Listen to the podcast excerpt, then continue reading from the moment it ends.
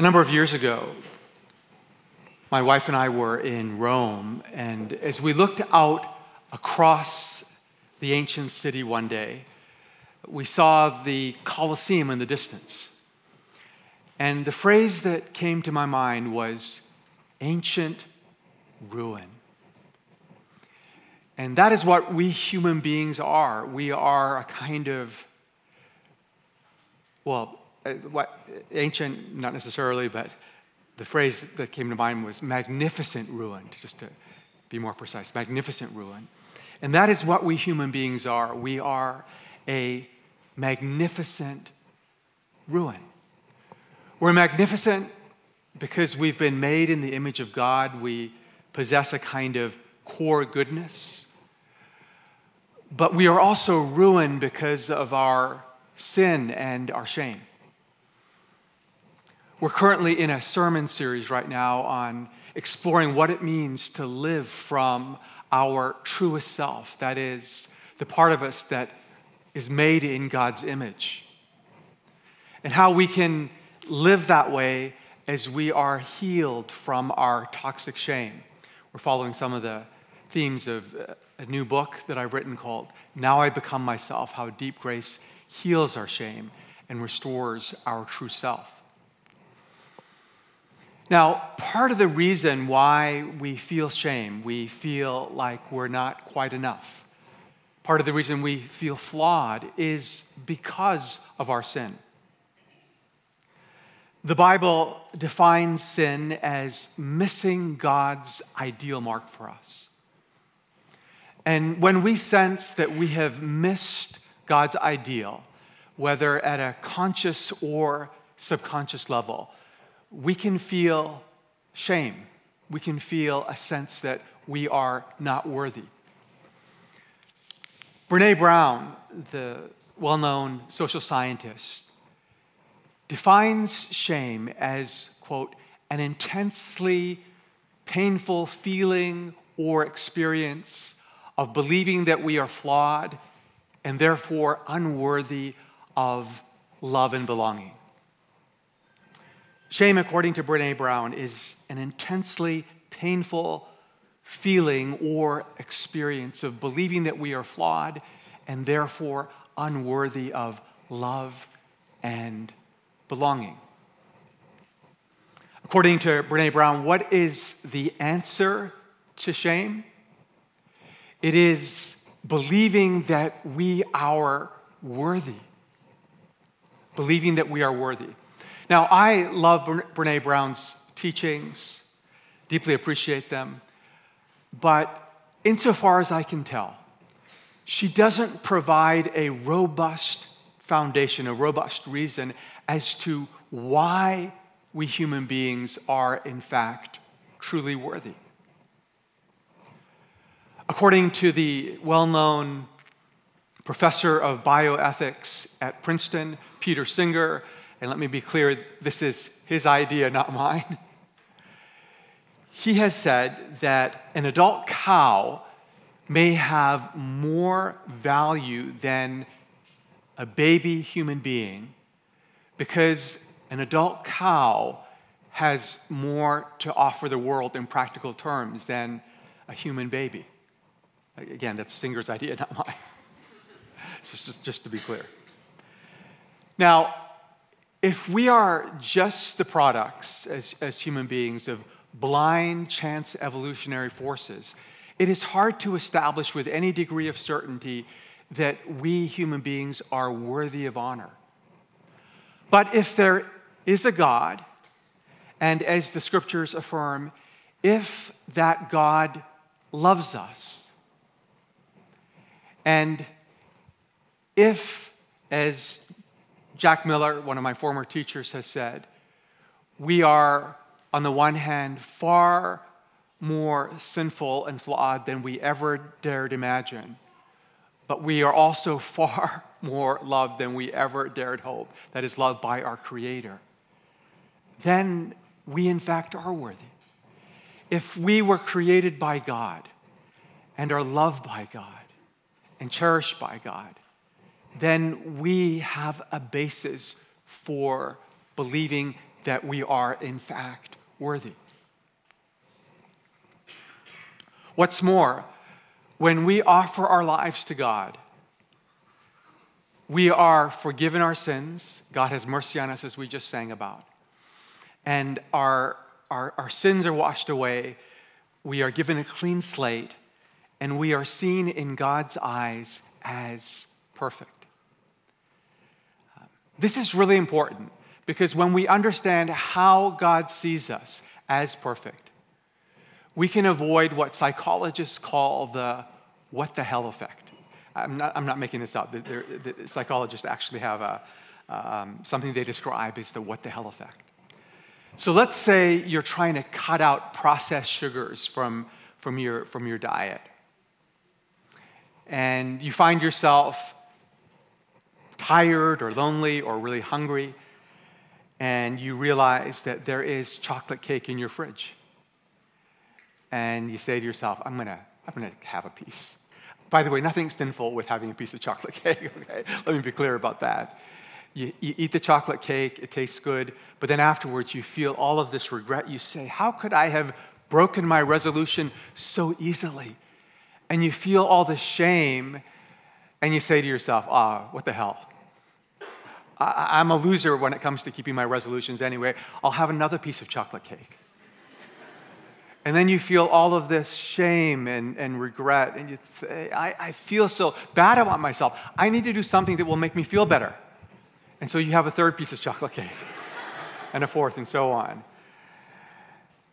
You know, when we do something that initially lifts us up and then causes us to feel shame, it's very common for us to turn to the very thing for comfort that will ultimately bring us down because of this what the hell effect phenomenon. It can, it can be true of our eating choices. If we're trying to cut back on alcohol, it can be true of alcohol or cut out alcohol. It can be true of things like accessing pornography. Uh, we feel bad about doing something, and then we look to something for comfort, and we turn to the very thing that made us feel bad in the first place. When we recognize how deeply we are loved by God, that God has had mercy on us, and that God sees us as perfect, we can avoid the shame spiral of the what the hell effect. And so, understanding that God has created us, that God loves us, that God sees us as perfect, can go a long way in healing us of our toxic shame, of our sense that we are not enough. But in our actual day to day experience, even though we're seen by God as perfect, we can experience ourselves as being sinful. Uh, we can be self centered, self absorbed. We can harbor bitterness. We can become overly attached to success or our reputation. And so, part of the way that we move further along the path of living from our truest self and free from shame is growing in our actual experience of holiness or wholeness. And by holiness and wholeness, I don't mean having a hyper focus on external rules, which can actually promote more shame, or just checking off a bunch of boxes. I'm referring to God restoring our original glory to us as human beings, God restoring our beauty to us as human beings. In this series, we've looked at how the most powerful way to grow free of toxic shame is to deeply experience God's love for us.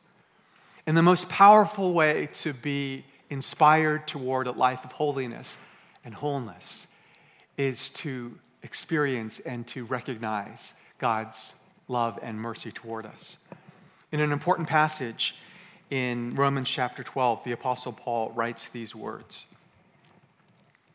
Therefore, I urge you, brothers and sisters, in view of God's mercy, to offer your bodies as a living sacrifice, holy and pleasing to God. This is your true and proper worship. Do not conform to the pattern of this world, but be transformed by the renewing of your mind Then you will be able to test and approve what God's will is, his good, pleasing, and perfect will. May God speak to us through this, his inspired word. What the Apostle Paul here is saying is recognize God's mercy to you. Know that the God who is invisible became visible. God became one of us, a human being, was given the name Jesus, lived a perfect life, and then voluntarily laid his life down on a cross, taking on our sins so that we could be forgiven, taking on our shame so that we could be free from it. And when you recognize how loving and merciful God has been to you, respond by offering every part of yourself to God as a living sacrifice, inviting God to restore your ruin, to renew your magnificence, to make you whole. Because of my Japanese ancestry, a new friend of mine from California encouraged me to consider reading a book called Facing the Mountain by Daniel James Brown. It's a book that, that describes the contribution that Japanese American soldiers made to the World War II effort. Now, in the United States, as was true in Canada, at the beginning of the war, people of Japanese origin were detained in concentration camps. And young men were not allowed to enlist in the military because the, the military leadership thought that uh, people of Japanese origin might uh, start out with the Allied forces, but then switch over and start fighting for the enemy. But as the war progressed and as there was a great need for more soldiers on the front line, Japanese Americans and Canadians were actively recruited to join the war effort as soldiers. And in one memorable scene in Daniel James Brown's book, Facing the Mountain, he described how Japanese soldiers, Japanese um, uh, uh, soldiers of Japanese origin, had been tapped to participate in a very dangerous mission. In Italy, they had been asked to scale a mountain and engage Nazi soldiers who vastly outnumbered them and outarmed them.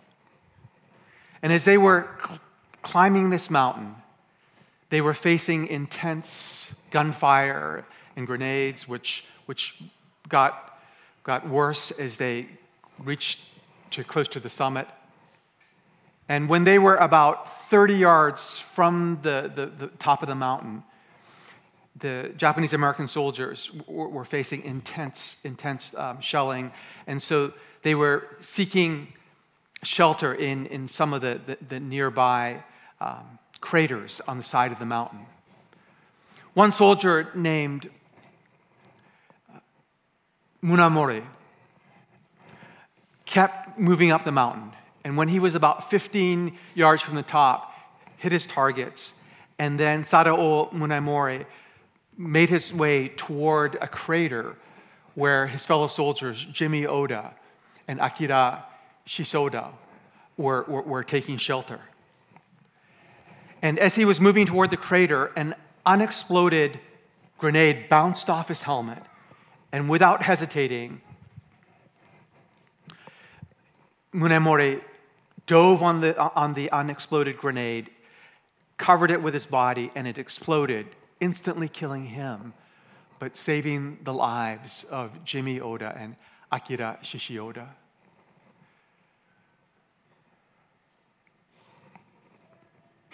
If I had been in that crater with Oda and Shishido, um, I don't know exactly what I would have experienced, but I think that after the shock wore off of the situation, I would have felt incredibly grateful that someone had laid down their life for me and I think that I would want to live well in light of the sacrifice made on my behalf.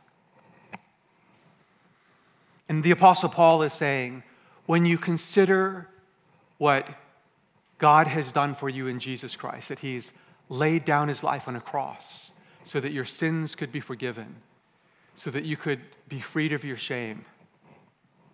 Out of gratitude, respond by giving every part of yourself to God as a living sacrifice. Invite God to transform you, to restore your ruin, to renew your magnificence. Now, our being made into a magnificent masterpiece isn't a pull yourself up from your bootstraps kind of effort. It's not a self improvement project.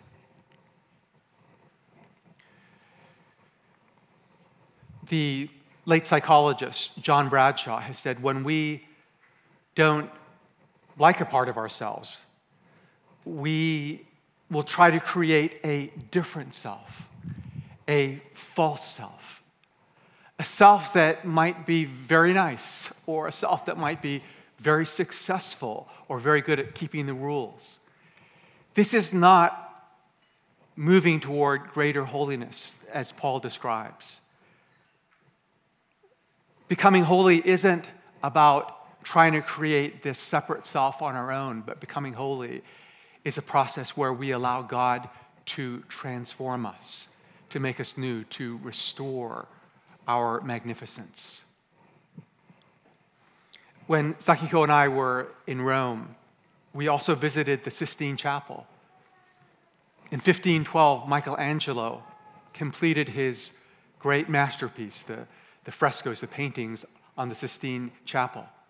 But back in 1512, the only way to light the chapel, of course, was through the use of candles. And after 400, more than 400 years of, of smoke rising from those candles, soot and grime, the brilliant frescoes became obscured. And critics and others assumed that because the paintings seemed dark, because they were they didn't fully appreciate that they were covered with grime and, and soot and dust, that Michelangelo's use of color was, was, was, was, was mediocre, that his use of color was, was too dark, too dull. And then between 1984 and 1989, a group of restorative artists began to restore the frescoes on the Sistine Chapel, revealing that the, the paintings had colors like cherry blossom pink, sunny yellow, apple green, sky blue.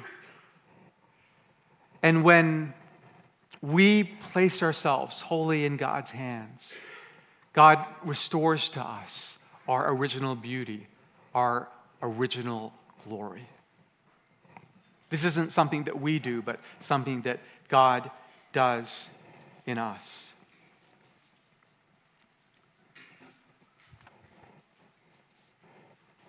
The 12 steps are not explicitly Christian per se, but they, they map on to um, Christian ideas.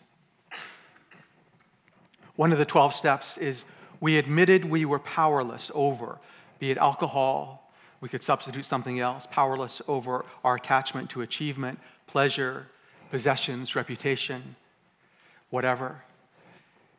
And then in the 12 steps, people say we're entirely ready to have God remove all these defects of character. And we humbly asked Him to remove our shortcomings. The process of growing toward holiness isn't something that, that, that we produce on our own, but we invite God to produce in our lives as we ask Him to remove our defects of character, to remove our shortcomings, as we offer each part of our lives to God. Realizing that it is only God who can change me, and, and Kevin or um, Craig mentioned his own competitive nature. Uh, I have been praying something called the Litany of Humility by Thomas à Kempis, where à Kempis prays and invites us to pray. From the desire to be esteemed, deliver me, Jesus. From the desire to be honored, deliver me, Jesus From the fear of being criticized, deliver me, Jesus. From the fear of being forgotten, deliver me, Jesus.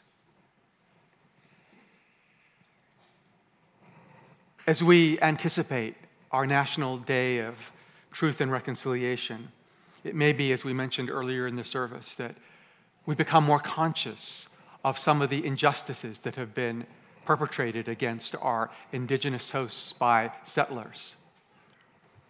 It may be that we become more aware of the, the dangers of having attitudes of cultural or racial superiority.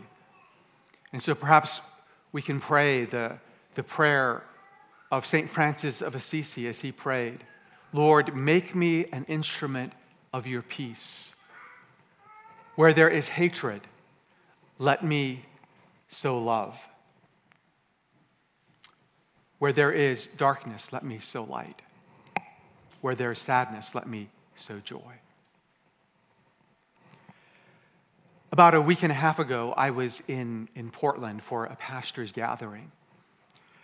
And one of our hosts, a, pastor in his 30s named Tyler Staton, was making the observation that in our society, it seems like all the celebrities are young in the first half of life or desperately trying to remain young.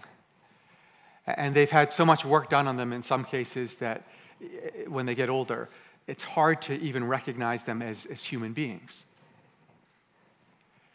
Tyler shared that uh, there are four saints that he would like to be like.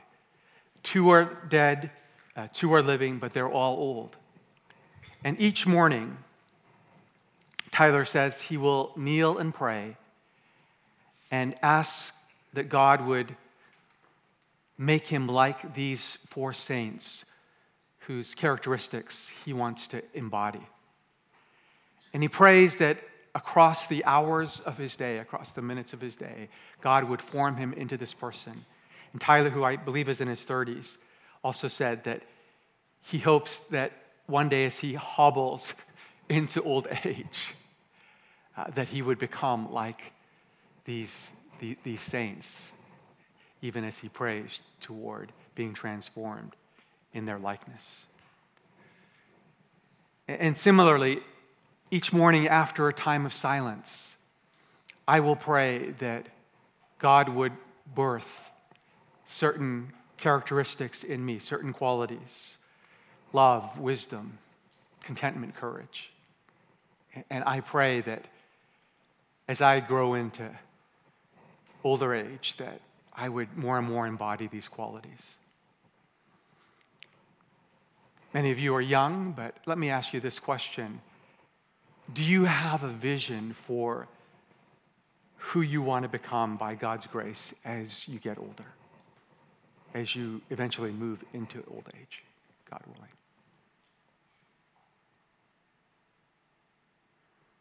And could you pray into that each day?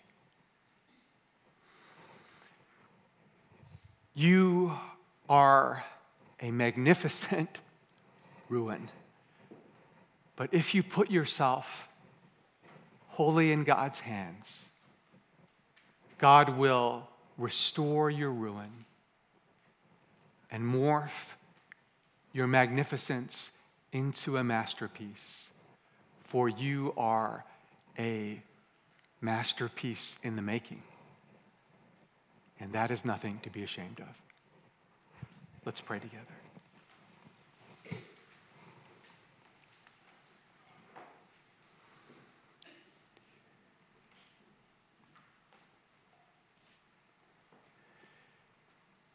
Do you have a vision, a deep desire to become a certain kind of person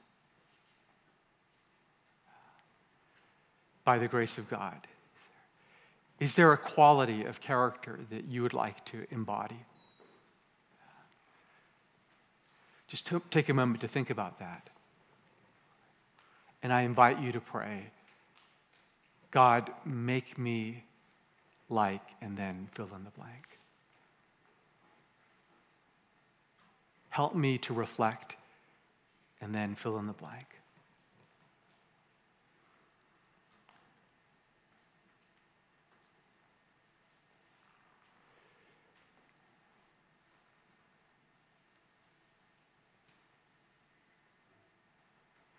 And I invite you to pray this every day as God shapes you into the masterpiece of his making. That you would be transformed and made, made more like Jesus, the one who gave his life for you. May it be so in the name of the Father, the Son, and the Holy Spirit. Amen.